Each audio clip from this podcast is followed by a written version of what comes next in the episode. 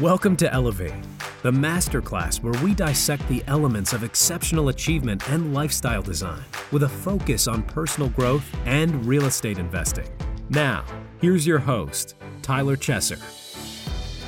Elevate Nation, welcome back. This is Tyler Chesser. I'm so thankful to have you here. And I am blessed and grateful to be sitting with Justin Sleva today, the land investor, the hype man, the man who's going to show you an amazing strategy, an amazing way to build a phenomenal system in your business so that you can identify more leads, so that you can capture more opportunities, and so that you can design a lifestyle that you can be present within, so that you can be a great father, a great mother, you know, a great family member, a great friend.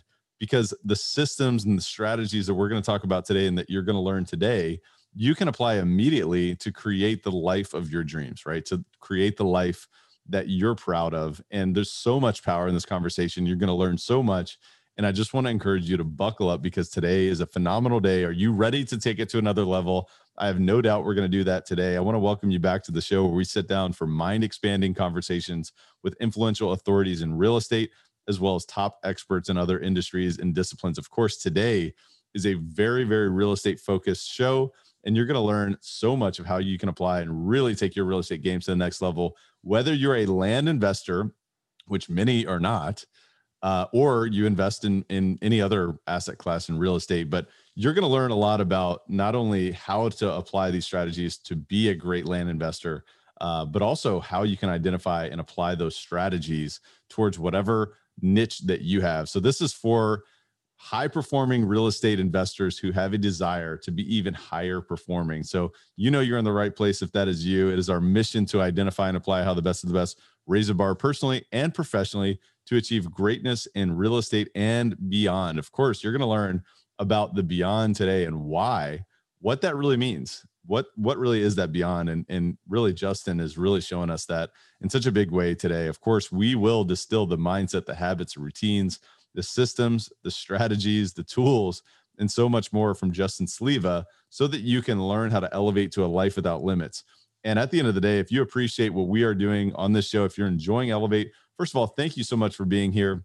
Um, the fee for you to be here today is really just to pay it forward, just to share it with a friend, share it with a colleague, a business associate, someone that you work with, uh, you name it. Share this with a friend, and uh, you'll learn at the end of the show that you're going to have three takeaways. You're going to look for three takeaways today that you can apply immediately. And I'm going to tell you right now, there's more than three, but don't overwhelm yourself because simplicity is the ultimate sophistication. As and as you will learn in today's episode, complexity is the enemy of all execution. So look for those three things. And once you get those three things, pay it forward and share this episode with a friend. Of course, we want to encourage you to subscribe and follow this podcast because we're going to continue to bring heat. We're going to continue to bring massive value on Elevate Podcasts. So I want to invite you to subscribe, give us a rating and a review.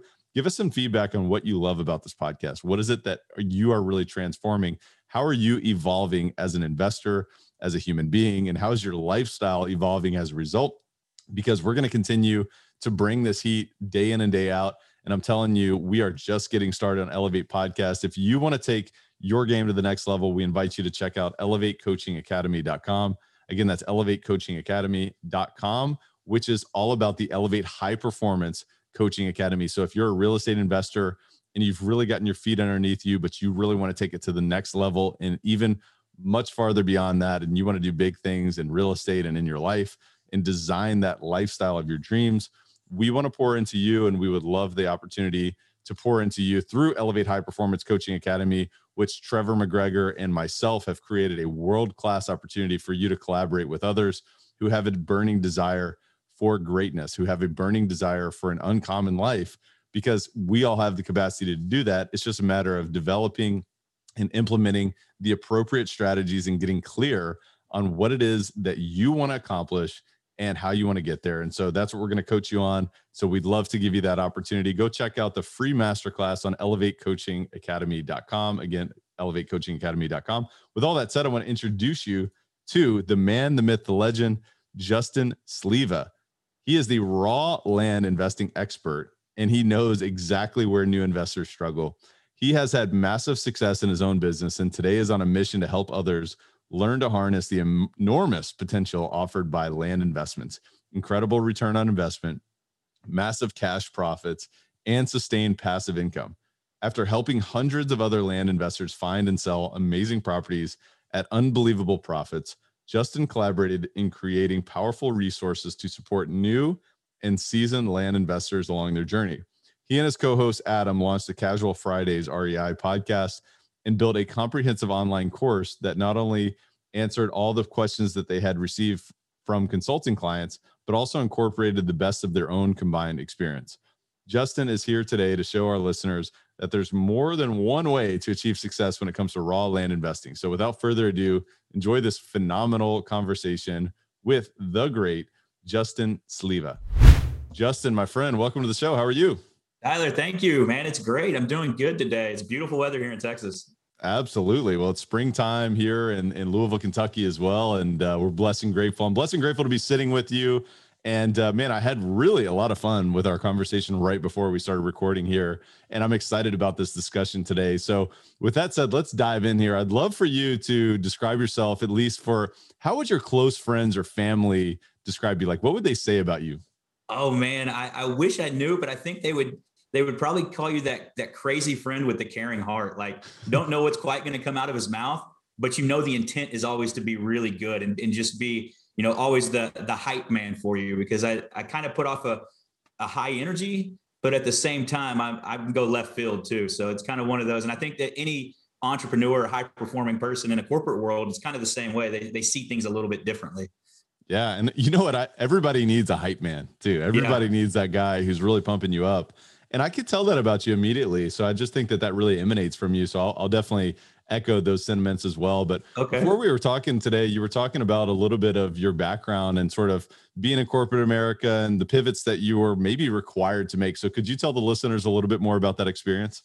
Yeah, man, I love that story. And it's, and you know, it's, it took a while for me to get okay with that story, not because it it's embarrassing to, I, my separation agreement says I, I can't say I was fired, but you know, when you have, when you have something like that, or you have your, you work your, your butt off for uh, 13 years in an industry. I, I, went, I hired out my senior year in college. I got a job offer at a Fortune 100 railroad to work on the ground level. And the guy's like, Hey, you show up, you're going to make six figures. Well, I can do that, right? If all I got to do is answer the phone and go to work, and I'm going to be there 12 hours, go out of town for a day and come back. So I started as a ground as a conductor, worked my way to engineer.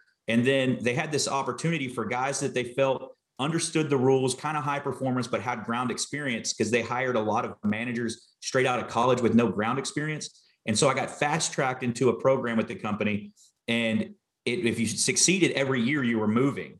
Um, and so we lived in eight house or seven houses in eight years. Um, I was a band D level for him, probably one of the younger band D levels there were on the, the system. And I got recruited to go to a short line as an executive over there. I was there two years and I got that that dreadful Friday morning call. My VP at HR and me were real close because we had similar backgrounds, came from bigger railroads and worked in some of the same areas, knew a lot of the same people. And she called me at 6:45 in the morning, which she never did. And she's like, "Hey, where are you at?" And I was like, "I'm about to pull into the yard office because my office wasn't at our headquarters; it was at our our big terminal." And uh, she's like, "Hey, come by the HR or come by the the corporate office." And I said, "Okay, is everything okay?" She said, "I'll see you in a minute." And at that moment, I knew there was something going on. So I sit down at the table, the CEO, me, and her, and um, had that conversation, signed the separation agreement. And I find myself at home, um, just like my identity gone, right? Walked out of the office with a box. My employees are crying as I'm walking out. So I'm like, okay, I know I wasn't doing a bad job. I, I've done everything I knew how to do. Um, the railroad ran faster, made more money, was safer. Um, what you're taught to do as a, as a leader in that industry. And so it, it, took a while for me to get okay, with just understanding it was just different visions for where the company was going. He had a vision where he wanted, he thought he knew a guy that maybe do it better. Um, and so we, we shook hands and parted ways. But I had started a, a, a real estate company about three months prior to on a side for my wife. And we sent out our first marketing blitz out there. And it's a, uh, we send direct mail, um, we send blind offers. Um, so a little bit different than what a lot of people do in real estate, but we send out a lot of mail. And our first mailing campaign was like 2,500 pieces of mail. And if you know anything about blind offers, you get people, you get three types of people people that call and cuss you out and tell you you're crazy. You get people that just throw it away, the normal people. And then you get people that accept the offer and want to talk about it. And so we got a lot of people that hated us for our first offer And my wife is not type A like me. She's a little bit more reserved, conservative, and it's it it overwhelmed her. She said, "I'll sit in the back. You talk to him." And so, um, the first two months while I was working at that railroad, as I'd leave the office, she would check out the properties that came in that day, and I would write notes and I would call the people back on my 45 minute drive home. And we did that, and we bought 21 properties off that first mailing campaign, which was wow. an unreal amount of response, right? And I'm saying this for story for for reason. So I, I sit at home. Two months later, I've got this new company. I am in a process or have bought part of that 21 and I'm sitting by the pool and I and I remember it vividly, vividly because I was sitting there and I was like, man, I am a loser because I had a company truck and I had to give it back. So I had no car. I got no job.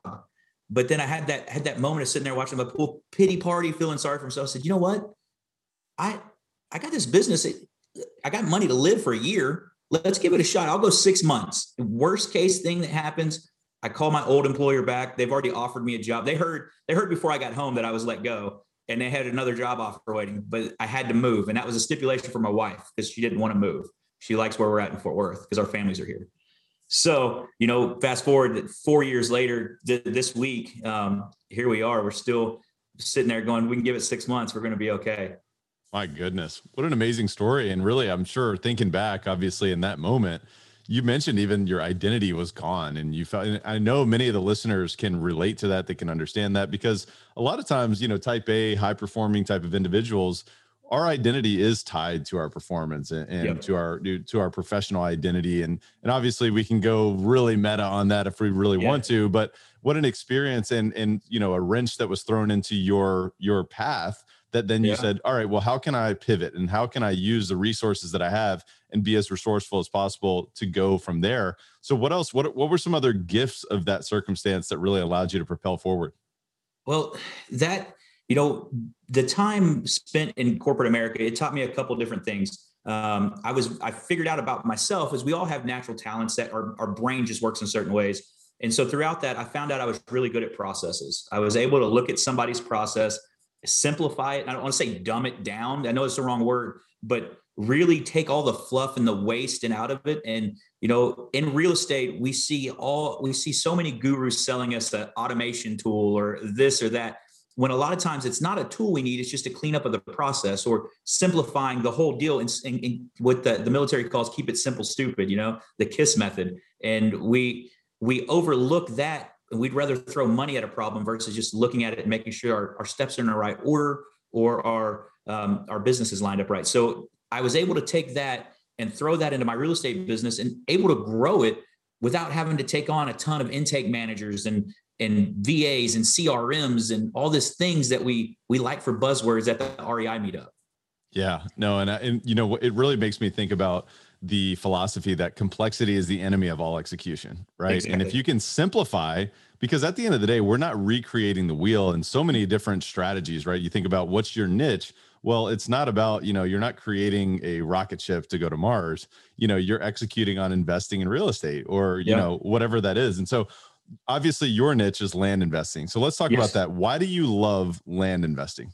It's it's one of those things. So I could go back and say this has been done since the beginning of time. You know, what, what's the time? Is it? There's a there's a quote out there: "Buy land, they're not making anymore." Is it Mark Twain that says that? I could give you that that answer and be like, "Oh, you know, it's true," but I love its simplicity. Um, the, to me, there's something about owning a piece of dirt that is it's it's American. It's and I know that's the wrong word, but it's there's a there's an ego eccentric piece of that, and so you know, at first when I bought my first, when I first got introduced to me, um, my best friend, we had an Amazon side hustle together. We we had three number one products. You know, we thought we were doing good. And then he comes over to me. He comes to the house one day. He said, "Hey man, I want to get back into real estate investing." He was a real estate investor before the crash. Crash happened, wiped him out. He came to work with me at the railroad. I had a job for him. Paid off all his debts. Got started again. We started the Amazon company, uh, his drop ship, and then he said, "Let's. Uh, I want to start the real estate company." And so that's what really introduced me to it. He started buying five acre properties for 500 bucks. And I'm like, if I could buy five acres for $500, I will buy everyone you throw in front of me. Right. Seriously. And, yeah. And that's where you're like, wait, what? Let's talk about it. So um, he, he bought those and he sold, he was selling them for $2,500 a pop. And I'm like, I can do math. And I'm like, okay, I spend 500 and I make 2,500. It's $2,000 profit. I got a lot of $500 in my savings account. I can put some $500 to work. He's like, man, let's not do it together. Let's do it separate though. And he's my, and, and now he gets mad when I tell this story because he's my co-host on the, the podcast and we did it different. We did it separately, differently, all this way up to, to now. And now we do deals together and we've always done some deals together, but the, the idea of buying a piece of real estate, whatever that asset class is, for me, it's land. Um, buying it less than it's worth and just selling it for more. You, whether you want to call it arbitrage or capturing a margin or capturing a profit, you just do that over and over and over.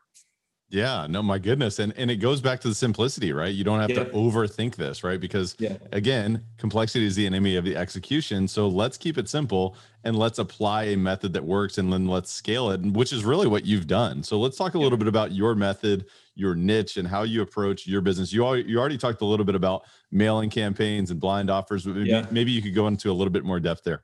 And I'd love to. It's uh so when we first started, we had we went through a course like a lot of people do, and just seemed to find some holes in it. And when two months into the business, you lose that job, that identity, you're forced to make a decision. I can sit and complain because the coach didn't tell me everything I needed to know, or you can try to apply what you know from elsewhere and put it to work. And so that's what we did. And I say we, and I always talk in we because of corporate America. Um, my company's me. I do that too. I yeah. notice that about myself. I'm like we, and they're like, "Who's we?" And I'm like, uh, "I guess it's just me." Yeah, but you yeah, so I always ask that. So uh, I, while I've had employees over the, this period, um, we keep our company really small uh, for for uh, for a reason. So and I'll and I'll walk into that too. But we look for um, what I call a bass boat property. It's a term I coined early on, and people thought it was a crazy term.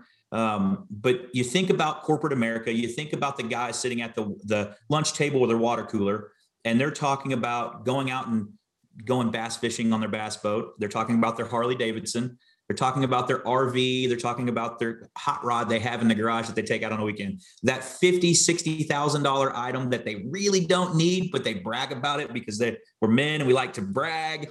And we focus on that type of property. Those properties are two to three hours outside of a major metropolitan area. They you can camp on them, you can hunt on them. They're over five acres. Um, and they go up to 100 acres. But we look at that type of market, sub uh, market value of about $2,500 or less per acre, and we blast those owners uh, with direct mail. Um, we price it at we send offers of anywhere from 25 to 35 cents on a dollar. And yes, we get a lot of angry people back because we're offering so much, but we do get people that are interested. Um, for every thousand letters I send out, I get one property closed. Uh, that, that, changed a little bit during COVID last year but we still did extremely well through COVID, and, and we saw those numbers uh, come back about Q4 last year. So mm-hmm. um, we send those letters out. I have a print shop in um, in Florida that mails it out for me. They have the best pricing I can find. I send a two page letter with a uh, contract on it or a property offer. They just have to sign and send back, and then we get it into title. And title agents in that area close it for us, and then I hire a land agent there to sell it. Um, people are like, "Well, you could sell it yourself." Yeah, we we teach how to do that, but we also understand the power of a buyer's list and a person that understands the market. And when you're a foreign entity or a company based in Texas and you're selling something in Florida, it's a lot better when you have somebody in Florida that knows about the property that can walk them out there and teach them about it and talk to them. Yeah. So there's obviously two pieces of the of the dynamic um, that's that's really important. Obviously, your list of sellers, right? And so occupying yep. the, the the correct list so that you're mailing to people that have the capacity to sell, and then mm-hmm. obviously on the back end, from what you do, it sounds like it's about a 90 day process typically from closing the property to selling it to the to the next end user. Is that correct? So from us money in to money out, it's typically 100 days. Okay. So got it. Yeah. So that says you're right on it with the 90 day part. Um, we build our list ourselves. We have two different access sources. We built. We've partnered with a company called PRYCD P R Y C D. Um, they price uh, they scrub the data, price the data, everything's automated. Um, we partnered with them early on and helped them design their pricing algorithm. And they have really, these guys are super smart and taken off with it. Um, but it pulls from DataTree, which is a first American uh, company, and they have an API feed directly into them. So they get the data cheaper than anybody else can get it. They have the ability to scrub and price your your list, and then we send it to our print shop, uh, Rocket Print and Mail in Florida. And like, I'm giving you the names, so you're more than welcome to use them. And we have discounts awesome. lined up. You can go to our website and get them for free and, and use it. Tell them Justin sent you. They'll they'll wave at you. They know me. Um, but uh, through that print house, we've probably sent over four million pieces of mail in the last wow. two years working with them. uh, through awesome. us and our clients. Yeah. Um, you you mentioned the different pieces of it. We do this virtually though. So I've bought in 42 states from Texas. And then, so as far as your end user list, I mean, is that something that you've built over the years as well? Is that, or is that more of a, hey, I've got partners that help me continue to develop that piece? Uh, when you say the buyers, the, when you sell your piece of okay. land, yeah, yeah that's that's a, that's a great question, and that's how we're able to do this. Is we use the we so when you're comping a property to decide if it has value, you're looking at you know the listings and you're seeing who has the nicest listings. You're seeing the agencies or the brokerage houses that are doing that. You see their agents. We utilize them because if that person in a county has 13 sold properties that match what yours are, and everybody else has one or two, there's nobody better than that person.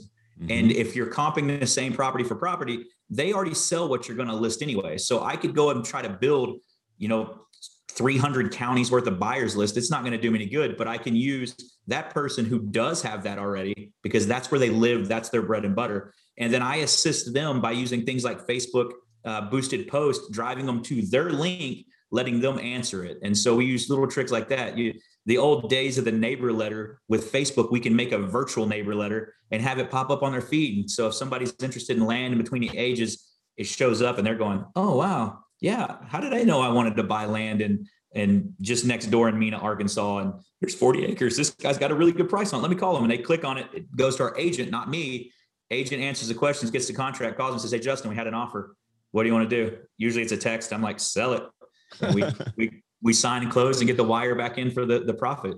That's so fun. No, I love it. And, um, you know, it really it makes me think of points of leverage, right? Because yep. you're identifying the points of leverage in terms of your team on the mailing campaigns and identifying those folks who are decision makers giving them an opportunity to you know monetize their piece of land that makes sense for them. And then on your point you're identifying those points of leverage from the brokerage community as well as other technological resources such as facebook or otherwise. But is there anything else that you point to in terms of points of leverage in your method? And it's uh, we use professionals in their craft. And so when people start thinking about real estate investing and you think of a guy that's going to work in a city, like say if I'm Dallas Fort Worth, one of the hottest flipping markets right now. So usually you have a wholesale that is finding your house, then you have an intake manager, then you have a, a GC that you always work with, and you have these people on your team, and usually you have to keep them busy. If they're not busy, they're worried about it. We're able to take professionals in each one of these parts of our business and have them do it. They're not relying if we only get one deal or if we get 20 deals. We're just helping their end cause at the year. So we leverage that professional for what they do and they're paid on a per thing basis. So we're able to do that across the nation. And that's really what's made us scale fast. Yeah. So talk to me about the rest of the team dynamics. Otherwise, you're talking a little bit about obviously keeping it lean internally, yeah. but could you give us a little color there? Yeah. So uh, occasionally I'll bring on a, a, a uh, an intern. My last intern was coming out of the military and they have a he was a land investor already and he was he had a master's at MIT so I feel bad calling him an intern. Um, but you know what we did was help build his business um, take it from you know kind of part-time job to his full-time and he's recently had twins kind of like myself. So it's funny that you know he cold called me to start it and this was in 2018 and he's like hey man I'd like to come do this and so he explained to me what he needed to do and I said yeah sure. So he was the first one I brought on. Um, he worked with me for a year and now his business is on its own. He's bought out his original partner and he's you know he's making six figures a year and he's watching his kids grow up. And that's the important thing is that he has the time to do that. Um, we have a but we still partner on deals together. Um, the uh, my not, my last employee was my was my sister-in-law and she worked with me for about a year and a half. And then one of my clients made her an offer to take half of his company and she runs his company now. And oh, so that they work together but we we still do deals together too. It's like so we're doing a subdivide right now in texarkana. And so me and her will spend seven hours in the car because she wants to go see it. So i'm like we don't need to. She's like let's go. So we're going to drive out so we can see it together. But you know for the most part it's i call it just justin inc because I have the professionals in each spot that are supposed to do their job. So I just let them know when it's their time to do it. And then you just push the button and they go. Yeah, I love that. And that's one of the things I love about real estate is that there are so many different contractors or folks mm-hmm. that are professionals in their own right, whether they're brokers, you know, whether they're appraisers, whether they're title companies or what have you. And, you mm-hmm. know, you talked about even the, the company that does the mailing campaigns for you. I mean, that's a perfect example. You know, you don't have to build an organization of 100 people to do mm-hmm. big things and to invest in 42 states. And I'm sure you're going to get to all 50 eventually. But you know, I know one of the the big sort of the the ways that your your strategy makes sense is that you're able to buy properties for you know pennies or dimes or nickels on the dollar, so to speak, yeah. and obviously you know turn it around and you know make that dollar right, make sell it yep. at, at market value. So could you talk a little bit about your evaluation process? I mean, obviously you've got a huge um, I guess pipeline of of leads and deals that you're kind of evaluating. Is there anything? Do you ever look at a deal and say, "Hey, we made an offer, but we need to rescind this because it doesn't make sense"? Yeah, I mean that's a great question, and that's what. So if people get over the fact of us offering so low, then the next question is, well, how do I know if it's really worth what it is? So our, our in our course we teach this, and we take a, a basically a four point stance on it. I first thing I look is I use a GIS software, whether it's the county or one of the other softwares you have like uh, MapRight, ParcelFact. I have Parlay over Google Earth, but I use those and see if it's make make sure it has maintained access because if I can't get a buyer onto the property, it does me no good. You know, so we look for legal and physical maintained access, uh, and from there we look at the topography to make sure it's a usable topography. It's not a wetland. It's not a flood zone. And then that from the third check is is the value. Is it really worth what we think it is? And so we use the the different resources out there, like Lands of America, for, for example, has a map function hidden in there that nobody really talked to us about early on how to comp a property or how to how to run the pricing. It's like, oh, just mail mailers. It's for hundred dollars an acre. You're to get it. And then no, that's not how you do it. You we we zoom right into the parcel. You can see your parcel, and as you start working back, it'll list everything that's sold or listed around you, and you can get a good valuation because you have a like kind property. You can see their listings. You can see the type of a terrain it is, if it's the same type of tree, if it's a flood zone, if it's wet, if it has a creek, if it doesn't and you can make a valuation really quick. And if it's if we offered them 10 grand and we see it sells all day at 30, better believe we're going to do that deal. And it's mm-hmm. low risk, high reward when compared to like the housing market. Like, you know, we talk houses, we talk rule of 70, right? You know, you want to you want to be all in with your remodel and everything 70% of arv then you look at you reverse it back for your your rent rate and you look at hey 1% is pretty good. If i can get 2% i'm hitting a home run. If i'm just real close to 1% i can make the numbers work. Um, you know with this when we're saying hey we want to double our money if we if i make 25% of my money i get mad. You know in a house if i make 30% I, I just killed it right? And so that's that's where the fun part of land for me is but when we talk about that real quickly, we can look at that access, we look at that topography, we look at the the valuation to make sure it's there. Then I double check the owner's name matches the uh, the what I see as the legal stuff, and I glance at the legal description. Then I send it to title, and they do all the back work for me, the, the due diligence piece. Got it. So essentially, what you've done is you've scaled your system for creating leads. And when the leads come in, it's then about, all right, now let's get precise here and let's make sure mm-hmm. that it makes sense in terms of our metrics that we need for return on investment here. Do you also get in the weeds in terms of identifying motivation from sellers, or is that not a process for you guys? It's so there's not as much emotion with land.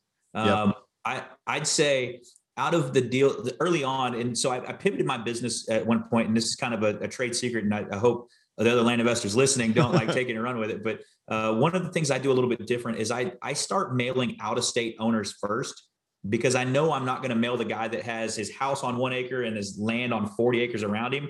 And I'm, I'm trying to insult him with his livelihood, you know, like I'm like saying, Hey, your livelihood's only worth 30 cents on a dollar.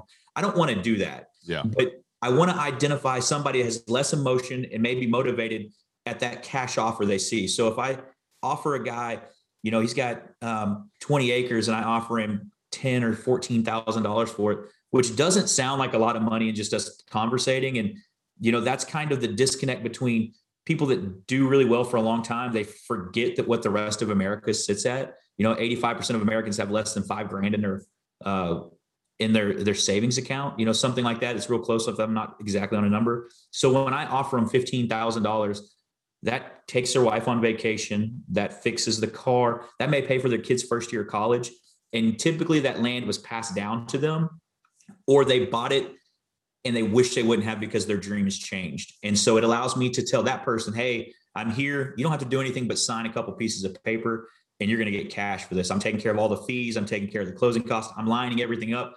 All you have to do is sign it and be done with that. Make your wife happy, triple your savings account and and really move forward with your life. And yeah. so their their motivation is is inconsequential to us because we don't have that emotion of the house. It's just getting them uh, that cash.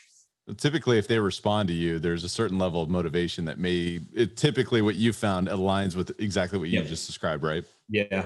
So i mean it's cool it's in, in any real estate business we we send we generate an inbound lead then we have to qualify it. I don't know i don't care if it's house wholesaling buying apartments whatever you have to qualify that lead.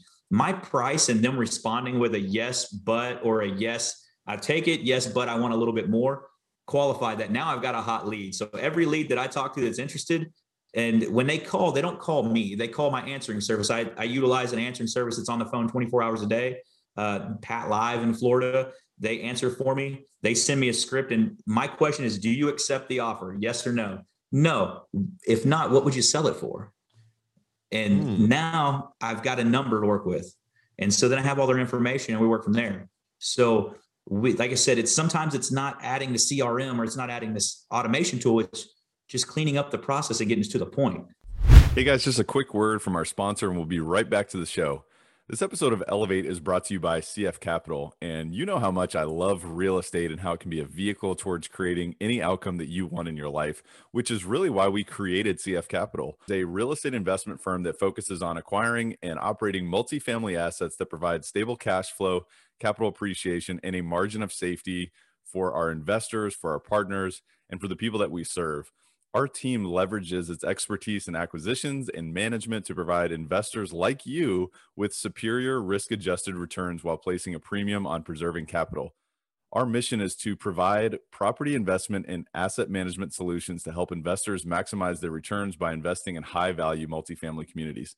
Our philosophy is that we can elevate communities together through this process. And I want to invite you to go check out cfcapllc.com because we have a free ebook that's called The Bottom Line The 10 Ways to Increase Cash Flow in an Apartment Complex. And I want to tell you that this is a value packed ebook. So I want to want to invite you to go check that out right now at cfcapllc.com. I think you're going to get a ton of value just from reading this whether you apply it to your own business or whether you educate yourself further on what it would look like if you invested with CF Capital. So go check that out at cfcapllc.com. Again, that's cfcapllc.com and enjoy the rest of the show. That's so good, man. And it's such a numbers game. And, and real estate, in many ways, is a numbers game. Yeah. And uh, man, I just learned a lot from that, especially the answering service, because I was thinking that was where my mind was going next is how do you deal with all these inbound leads? You're spending, you know, you're sending out 40,000 mailers. I'm sure you've got a significant amount of callbacks to a certain degree. Um, yeah. So we did a, uh, we did a, we did a live event last year, right before COVID and uh, it sold out. We had told all of our listeners, Hey guys, we're going to do this thing called Project One. We want you to be here. It's 1500 bucks to be at, at our live event. It sold out in like six days. Uh, we had 37 people showed up. We had we 35 was our limit, so we got 37 squeezed in there. Um, and they go, okay, what's Project One? I said, guys, I dropped 50,000 pieces of mail in the in the in the box yesterday. Um, you're part of the deal. You get 10% just for being here. And they're like, what? I said 10% split against everybody. So we wrote everybody a check uh, after we, we, bought all the properties and sold all the properties that we got. Uh, the that's the fun part, right? Is they've never gotten a check at a live event before. We got to have like talk. We did it at Topgolf, so we had drinks and uh, we had you know dinner the night before with a few of the members that had been around for a while. Um, but COVID happened, so that was February 29th. Six days later, COVID happened. Oh. Uh, so out of that 50,000 uh, pieces of mail, 55,000 pieces of mail, we actually had 280 yeses or counter offers that came back in. So we had to work through those and make sure we could make a deal. We ended up only buying five of those um, just because we couldn't get them through title because stuff was uh, COVID was happening. We couldn't. There was counties that shut down. There was abstractors that could only give us 30 minutes every three weeks to go do the county records. Um, but off those five properties, we made about 225,000 profit. Wow. Um, and then take out their data costs and everything. Uh, so we we paid out each member that each person was there. I think got six. Uh, got just around 600 bucks. Uh, we got a check for it. So they paid for to go to the thing, had a fun time at a live event, which they would have came to anyways, but also got paid back for for COVID did that. That's awesome. So what what's the downside in the strategy? I mean, what what landmines, for lack of a better word, and and man, um, you know, obviously that fits so well with what we're talking about as far as land investing. But what what's the downside in the strategy? Man, it's it's we. I've tried to kind of take it out up front. Like when I say, "Hey, I buy maintained legal and physical access," a lot of people you get a lot of land back that's it has a two track to it and it's in the middle of the desert it's up on the side of a mountain you know those are the landmines and people not utilizing tools that are free like google earth pro it's a free tool right and it's in 3d so i can see if i zoom out and kind of get a bird's eye view i can see if it's the top of a mountain or not mm. where a lot of people don't utilize it. They look at it on a gis from a straight up and down view. It looks flat to them. Then you turn it on its side and it's actually a cliff. And you know so there's things like that uh, the access really isn't good.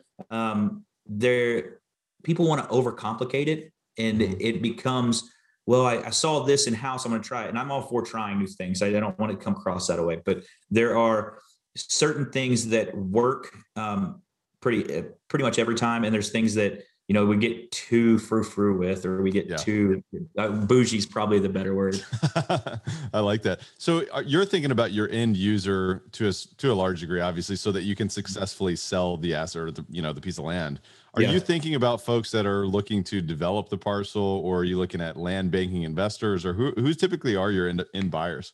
So remember, we talked about the bass boat property early on. Yep. That that guy is my end user, and that's the guy Got I'm it. shopping for right now. Um, do I do other development pieces? Yes, uh, we're doing a a 12 acre subdivide and we're making it builder lot. So we know that some family's going to raise their kids on there. So I need to know I've got clean title. I need to clean it up and make it look like their forever home on two and a half acres. Um, it's across from elementary school. We've got another one. We did a 2,424 acre subdivide we're working on right now in Texas, and its end user is the high net worth individual from Austin, San Antonio that wants to hunt year round.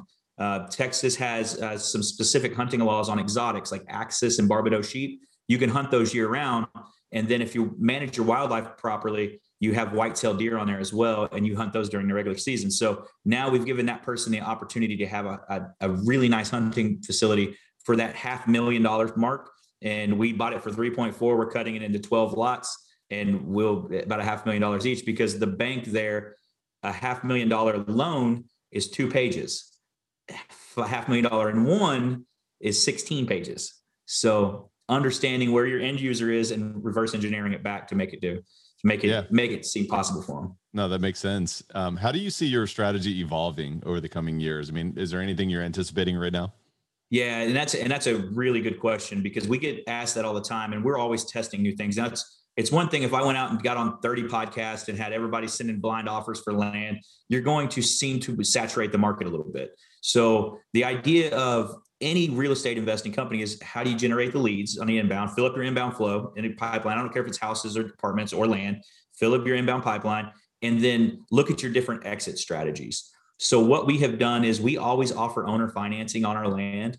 Um, since we're buying it at 30 cents on a dollar, we typically say give us 30% down and we'll finance it up to 12 years at 10% interest. So now we've got a 10 year play now on our exit. We're getting our profit over that plus 10%. Um, we're looking at ways to force appreciation. Uh, we talked about buying a big piece. Uh, the, the term in Texas is buy it by the ranch and sell it by the pasture. So we, we look for opportunities to subdivide it down to force that appreciation.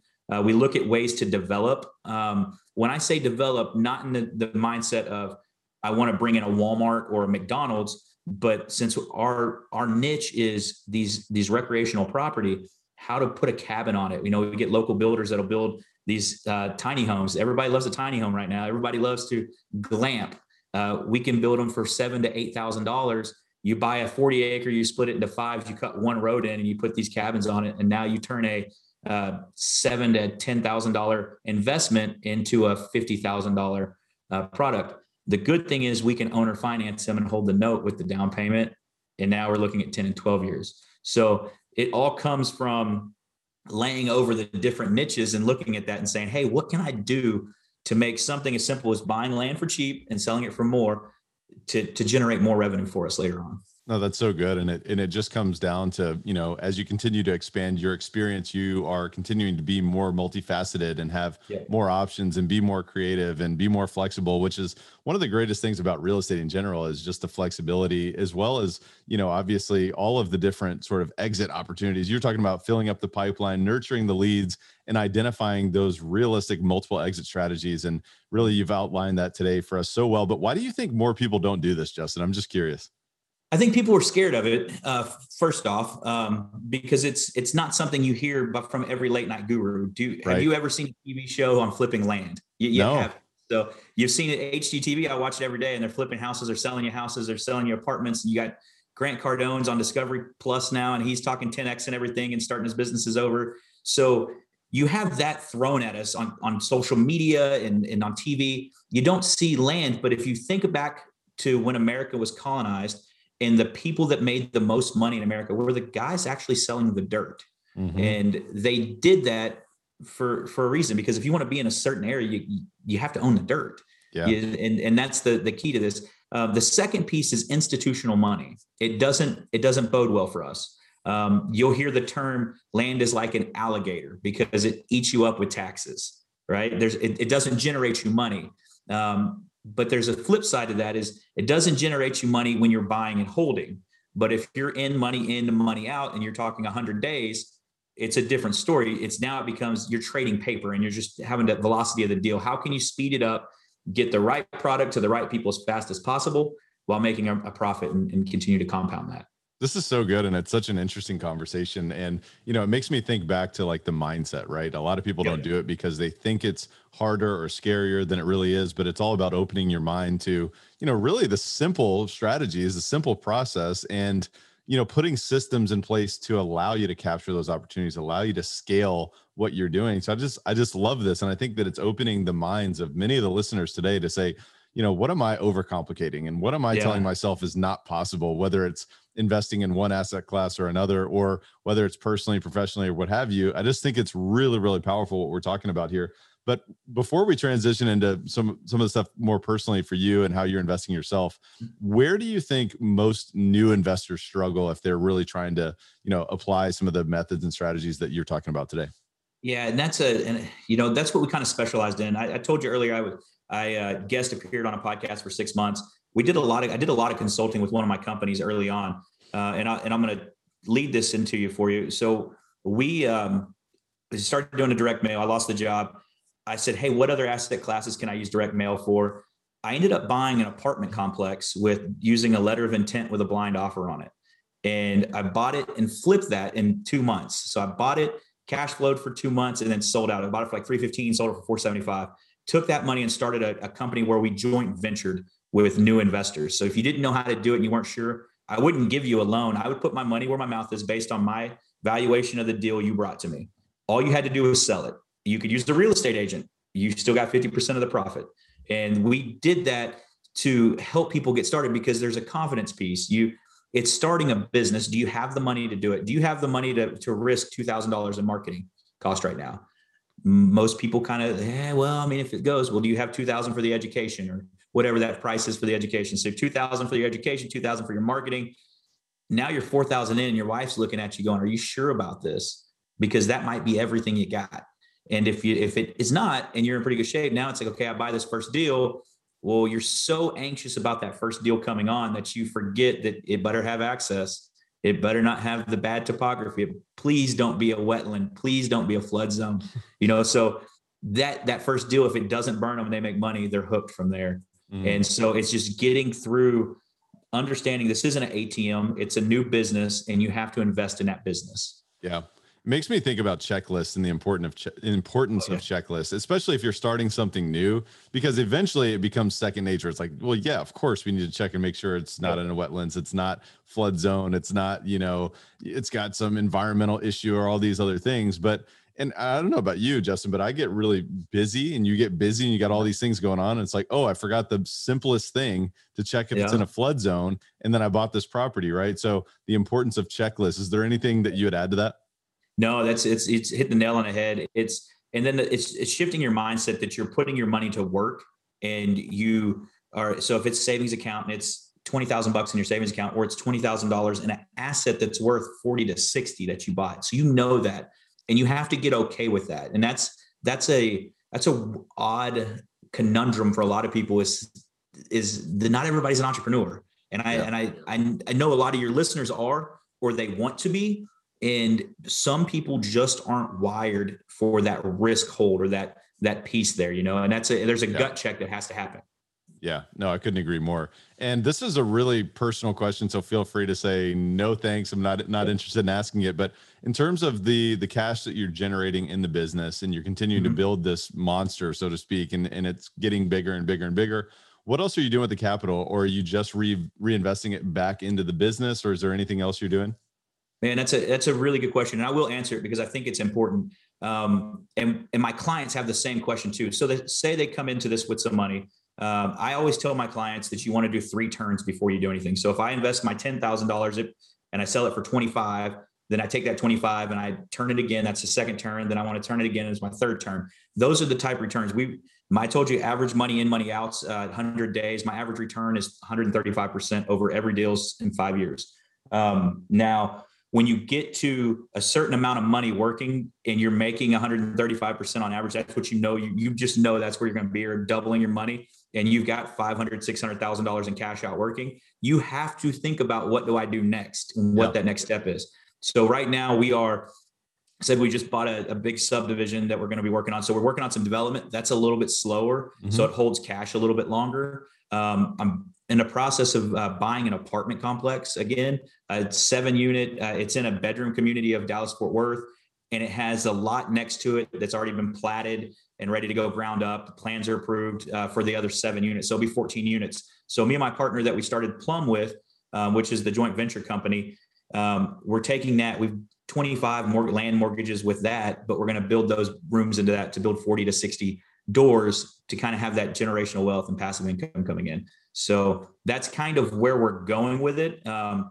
but you slow down the churn. Sure. But you, but like I said earlier, we look at that exit to build those mortgages out. So if you have 25 at that company and my other company has 50 mortgages sitting out there and they're 10 and 12 years, I can move that cash and offer that owner financing at a better rate to kind of put it away and kind of get it out of the, the groove.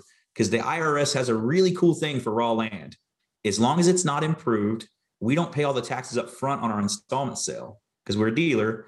We pay it out monthly over we go. So we can move a lot of our inventory profit and things that way and, and kind of play with the numbers. Love it, man. And it just gets more and more exciting as you go because it yeah. just keeps building on itself. And I love hearing that because, you know, you're continuing to raise the bar, right? Continuing yep. to raise the bar in your outcome and, and for the outcome of your life. Right. And so let's talk a little mm-hmm. bit about personally, obviously before we, we started this conversation, you mentioned to me your, your twins and yeah. uh, obviously give me a little look behind the curtain and what, what's family life look like and how are you, how are you raising the bar family, family as well? Uh, yeah, man, that's a great question. I uh, we had twins. We went through uh, me and my wife. We went through fertility. So I, I if some people out there they start they, they use the term we're trying. I had you know I, you hear people say I'm trying to have kids, and you know some people are naturally blessed with that. We went through three years of not being able to. Uh, my wife would go to the grocery store, see a lady that didn't look like she was a good mom with kids, and it just eat her up. Um, we were blessed with twins, and uh, they're seven and a half now, and we we race BMX bikes together, and That's so awesome. um, it's kind of been fun. So if you go to my Instagram, you'll see pictures of me with all my kids. I have three kids, and I, we have a surprise uh, baby. He's two and a half, and I we call him Big Cheese because he's he's the boss baby. Like he, he his name is his name is Kason, but we call him Queso and Queso Cheese, Big Cheese because he's the boss, you know. Um, but it's it's fun for us. We this has really changed the dynamic of how I've parented uh, going into real estate uh, corporate America. I was at work at five in the morning. I was home at seven at night. Yep. I was a high, when you're a high performer, that's what you do, right? Yeah. You, your identity is tied to that. Um, you, you're going to succeed no matter what. And it's allowed me to slow down from that grind at work because I, I office out of my home and we have another studio that we, we record our podcast and stuff on. But I, uh, I get to be that dad that I wanted as a kid. And that's, I live my life that way now is, is be the person you needed when you were younger. And not only for my kids but for my friends and and for uh, you know colleagues that we meet because sometimes it's just one person showing interest or taking care trying to impact uh, your life that makes all the difference to them. And you don't realize that 30 minutes change somebody's trajectory. And so i kind of adopted that as you know i said i lost my identity i needed to find a new one what does that new identity look like um, for so long it was one way and now i'm able to change that and and make it so that I can be that person if I can. Man, that's inspiring. It really is, and it and it really brings this entire conversation full circle because this is what's important, man. If you're able yeah. to be there with your kids and obviously, you know, serve your wife and and really, man, I, I have to share a story though because you're talking okay. about big cheese and queso. So my last name is Chesser, as you know, okay. and, and uh, in college. Yeah people would say, "Hey, Cheeser," right? They they they would mispronounce my name, Cheeser. And so I was in a fraternity, and the guys said, "Hey, you know, is Tyler Cheeser here?" And of course, I'm like, "Hey, it's Chesser, guys. Let's go." And so from then on, from the very first day I was in the fraternity, the entire way through college, people called me cheese, right? Yes. And so then they called me queso, then they call yeah. me cheddar, all these things. And so still I have friends from, you know, a decade plus ago that still call me this. So I love that. I love to hear that yeah. your son is also big cheese as well. That's yeah, awesome. dude. It's and he he's he's two and a half and he's extremely smart, but he's he's uh doesn't talk very clear yet. So he's still working on that. He's kind of developing a little slow, not for any developmental reasons other than he's just taking his time. Uh, he's got a big brother and big sister that are 90 to nothing. And so he, uh, he runs around on his Strider bike at the track with his jersey on, and he just rah, and he's just he's the boss, and he tells you, "I'll, I'll race everybody, I'll beat everybody," and it's just like he's he plays the role of the big cheese. Like I can't wait till he's in high school and he's on the mound, and they go, "Big cheese" or "Big cheese is up to bat," yes. because he he ex- exemplifies that that persona. But that's because we raise him He's got his dad around him full time. He's got his mom around him full time. He's got his big brother and big sister who are hyped with him full time. He gets to see the energy of love and happiness and and understanding that it's not about being depressed and being upset because I have to go do this. It's we do what we want to do and we get to do that full time. Man, this is inspiring. It really is. And I can just feel your love for your family, which I just oh, admire. Yeah. I appreciate so much. What's your vision for your family, man? Where are you going in the next five, ten years or so? Man, that's so the the world as it sits right now is a little crazy, right? Yeah, I mean, we're, sure. we're coming out of a pandemic. Uh, depending on wh- whatever side of the aisle you fall on, the world has changed. And I, I would say if you asked me last January what five years looks like, it's totally different today than what I think looks like. The yeah. good thing, I'm going to say there is good that's come out of this pandemic. Um, the sense of community of our neighborhood, our neighbors, we know on a first name basis because we were stuck at home with them for you know so right. long. Um, we we have gotten closer as a family. Um, the idea of this paradise somewhere else or whatever that looks like, we have found that it's internal and it's it's in our house. We make it what it's worth. And I'm not going to say that it's not also had its rough spots because you're internal, you're stuck at home, your your triggers, your stressors outside of the world. And so we've all had to work through that, me and my wife included.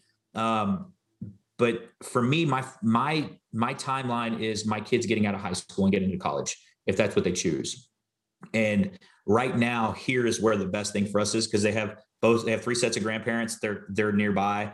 Uh, they got cousins around. Um, my my old ego persona would have told you I want to be in the Caribbean working virtually, just cashing a check, living on a beach, whether I'm bartending part time because I just want to talk to people. But realistically, I understand that I want to work as hard as I can to generate passive or this worth to where when it comes time for them to make their decisions on how their life the trajectory for their life is i can be there to support that wholly and fully. And that's a that's a different mindset than maybe a year ago. And i'm still evolving that and dialing it mm-hmm. in but it's a you know i see my business i see myself flying around the country doing these big subdivides four or five times a year doing capital raises with that but I also see what my family, I don't want to take away from that travel or that time with my family travel because I take my kids to school every day. Yeah. I I am the last thing they see before they walk in that school building. I told you I'm their hype man. I'm my friend's hype man. They are hyped up when they go to school. They're ready. They're calm. The stress of not eating a breakfast fast enough or whatever that is, we get to take care of, and I get to bring it back down, have them focused. And the cool thing is they're in first grade, and both of them read at a fourth grade level. You know, that's that's why we do what we do. Yeah, it's important for us to all think about, you know, our presence in our children's lives and the people around us. And, you know, we're not just doing this real estate thing just to do this real estate thing. Yeah. We're not just making money just to make money or have this selfish vision of ourselves. And let's be open to an evolving vision, right? And and times yeah. change and our and our priorities change. So what is that? And man, I just you're my hype man now. I want you to follow me around. I'm getting hyped for this conversation. Yeah. And uh, Justin, I want to transition into our rapid fire section. We call it the okay. rare air questionnaire. It's all about this uh-huh. conversation, man. It's about being uncommon. It's about making uncommon decisions, developing uncommon systems so that you can live an uncommon life with your yeah. children, with the people that you care about, and for the causes that you care about. So let's talk about a few things. The first thing I want to I want to ask you is, if you were to point to two or three of the most impactful books that you've read over the past few years, what would those be and why? Oh, dude, I, I know you want me to say like Rich Dad Poor Dad or something like that, but I'm going to tell you, no, no, no, no. I, I love the book. I'm not talking about Robert Kiyosaki's ideas are great. It gets us all going, but I'm going to tell you, I'm going to I'm going to pivot from that because as you've seen Amazon mold from selling books only to selling anything they could possibly think of selling. Yep. Us as humans have to do kind of something similar. We have so much information at our fingertips right now. On our iPhone, we get on Google. You can learn enough to start to put an idea in place in a morning. So for me, I, have used Blinkist before and, and you know 15 minute reads just to kind of keep myself up with new books. But I love the idea of taking um, ideas and, and googling and understanding like so for us with our note investing like what what is note investing and like how do you season a note and things like that i could spend an hour in the morning and be able to tell you all about it because i read three or four blogs a couple articles and some excerpts of books and then i could have a couple leading people who i need to go to and follow to see about it right and i would challenge people you know instead of looking backwards at two to three books that really pivoted, you know, I could tell you where the red fern grow really made me sit morally, um, but it's it, or old Yeller how it how it affected me about the love of a dog, you know. But it's when we talk about us and now how we develop ourselves is using the resources around us and taking Google and and looking at those type things and maybe looking for something just outside of your niche that you can overlay into your niche because when you build a business and you figure out the recipe to be successful one place it's easy to layer on another successful business then you see opportunity again, you do it again. Then you see it again and do it again. Next thing you know, you have a couple arms to your business and they're all successful. And people are like, well, how do you, how are you always successful? Well, you're not reinventing the wheel. You're like you said earlier, we're not reinventing it. We're just making it fit to what we already do. Yeah and that's one of the that's one of the reasons why I've become so obsessed with learning and just being curious and finding patterns because patterns in other industries or mm-hmm. even outside of business we can layer into our approach with business and yeah. real estate investing and it can apply and we can maybe be innovative. Innovative thinking isn't creating something new. It's about identifying patterns and applying them in a new direction. Would you agree with exactly that? Exactly right you, yeah. I, I, love memes because they always tell us they tell us good and bad and they make us laugh sometimes. But you see the the business person who buys the lemon in bulk and then sells the lemon, or you take the the entrepreneur who takes the lemon and squeezes it, right? Yes, and, and, and he makes a lemonade. And so he didn't invent the lemon; he just used it a different way. And we can do that with so many things out there. You know, uh, oil and gas, for instance, uh, has gone out and made parcel maps, so it's easy for them because to do it. Well, as a land investor, that's a perfect way for me to have a tool that has the parcel already identified, I can check my access a lot easier. And so I use it for just a minuscule point of what they do, but it allows me to overlay another niche's idea on my niche and move forward. That's so good. That's so good. So, Justin, aside from our discussion today, what's the biggest way that you elevate your life on a daily basis? It, so that we talked about that earlier the hour one of the things that i do is I, I look for ways to i don't want to say charity because i don't feel it's charity i told you i like to be people's hype man my natural being is that. Like I, I, I find solace in that. So whether it's being the friend at the gym you talk to uh, being that person that you smile with um, but it's always looking for that opportunity where i see more um, what's the word? Oh, success I'm, I'm, drawing a blank on the word i want to use but um, potential. When i see potential in somebody that they don't see in themselves i want to point it out. And i and i i elevate myself and I, maybe this is the wrong way you want me to answer, but I, this is the way I elevate myself bigger because I get to get to know them and that potential they see is going to be different than my potential. Yeah. And if I can help them do that, it's I've created this network, and we we know the cliche: net worth is worth your network is. And I can guarantee I probably know somebody that does almost anything that you need to know because I have done this my whole life. Oh my gosh, I can tell how selfless you are just by the way that you answer that question. So I just want to acknowledge you for that first of all, because oh, thanks. There's not a lot of times where you ask about, hey, how are you elevating yourself? Where people talk about how they're really elevating other people, which is, you know what, you're getting ahead of me here a little bit because I want to know how are you elevating other people around you? Is there anything else that you would say about that? Oh man, it's you know, like I had lunch with a guy the other day. He wanted to start a t-shirt business, and I I have through corporate America always had kind of a side hustle. I've owned a private label um, dropship company with Amazon. We did, uh, we had, had a supplement company in 2015, 16. We were one of the number one proteins in the country. We had, I, I want to say it was like 50 different SKU numbers. Um, wow. We ended up getting, it's, it's a funny story. We ended up getting sued by a, a major corporation, Gambria, and they took us to court. We beat them in court And then they're like, okay, hey, well, that that offer you offered us the settlement. Will you will you let us take it now? And we're like, okay, sure. So we close it down. But when you open a brand and you do things like that, you do it. So I had lunch with this guy who wants to start a t-shirt company and never ran a business before. And so just having lunch with him and kind of going through just little things that he's going to see, understanding, hey, yes, you can get the same quality for cheaper. You might have to buy in bulk. But if you can make it print to order, this is how you do this. And just kind of lining him up. And I said, Hey, I got a guy that knows how to do that. Introduce him to that guy. His cost went from $13 a t-shirt to $8 a t-shirt. And he didn't have to carry inventory anymore because it was printed direct for him. And so just a little tweak like that, his business is could be viable now. It's it went from him running around to make a couple hundred bucks. Now he's tripling or he's doubling his profit and he's he's doing less work and he has more time for his family and he's getting to get this message and the reason I bring his company up because it's called Cool Kid Legacy, and it it leaves no kid behind. It says all kids are cool uh, in their own right. And if you think about us as kids in high school or junior high or elementary, you had different classes of people. And I don't say classes in a bad way, just different groups. You had the band guys, you had the jock guys, you had the popular, you had the skaters, you had whatever. But everybody's cool in that circle. Like they they all have their own way. And so he and that's his story. And, his, and it's because he was adopted. He didn't know. And so to me, seeing some transitions like that and just elevating that piece and looking for that story and helping people say teach that that's the cool thing for me no, and that, that helps elevate me that's yeah. amazing and uh, you know it's really cool too because you think about it cool is so subjective right oh yeah we all get very. to define what cool is and it's not about the event but it's the meaning we attach to it and you know are you cool i mean yeah absolutely we're all cool right yeah. so anybody listening to this you are cool and you have any opportunity to do anything you want in your life. And Justin, man, this has been a phenomenal episode. I really, really appreciate you taking time. And you know what? You are really leading by example because I know I got to get you on your way so that you can go spend your afternoon with your kids who are coming home from school today. And yeah. so I really appreciate that. But is there any other parting thoughts or words of wisdom that you'd share with Elevate Nation? Oh man.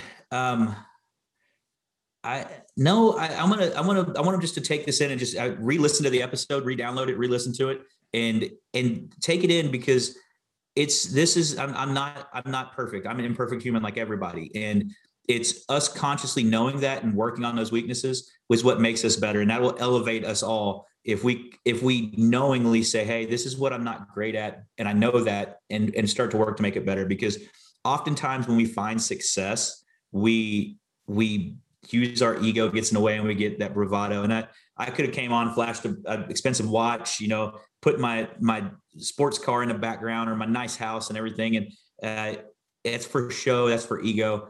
Um, I would say just become one with looking at what you you're good at and what you're not. Double down on what you're good at. Slowly work on what you're not, and you you will, will all elevate together. Justin, you're awesome, man. Uh, I look forward to many, many more conversations together. Cool. And uh, I know Elevate Nation got so much value today. So I definitely want to echo your sentiments, re listen to this show. But Justin, where can the listeners learn more about you and follow you along your journey? Yeah, man. If they if they're listening to your podcast, I know they like podcasts. We do have one. It's uh, 15 minutes. It's not very long. It's uh, once a week, every Friday. It's Casual Fridays, REI. Um, you can catch that on any place you listen to. You can listen to podcasts. Go to our website there. Uh, on our Instagram and Facebook, same name, Casual Fridays REI. It's me and my partner Adam. Uh, but personally, you can catch me as Sleva32 on Instagram and kind of watch us with the family and the kids, and you can see if I'm if I'm blowing smoke or if I'm telling the truth. Justin Sleva, my friend, thank you so much for being here, and we'll see you soon, my friend. Yes, sir. Wow, Elevate Nation. I just want to encourage you to re listen to the show, as Justin just mentioned, and identify what are your top three key distinctions? What are your top three takeaways that you can apply immediately?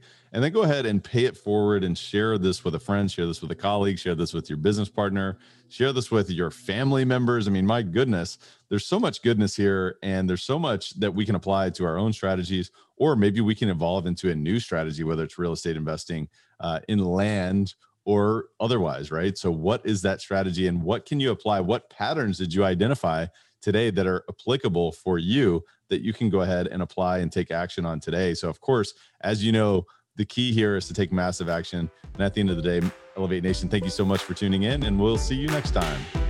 Thank you for listening to Elevate. If you enjoyed this episode, be sure to rate, review, subscribe, and pay it forward by sharing with a friend.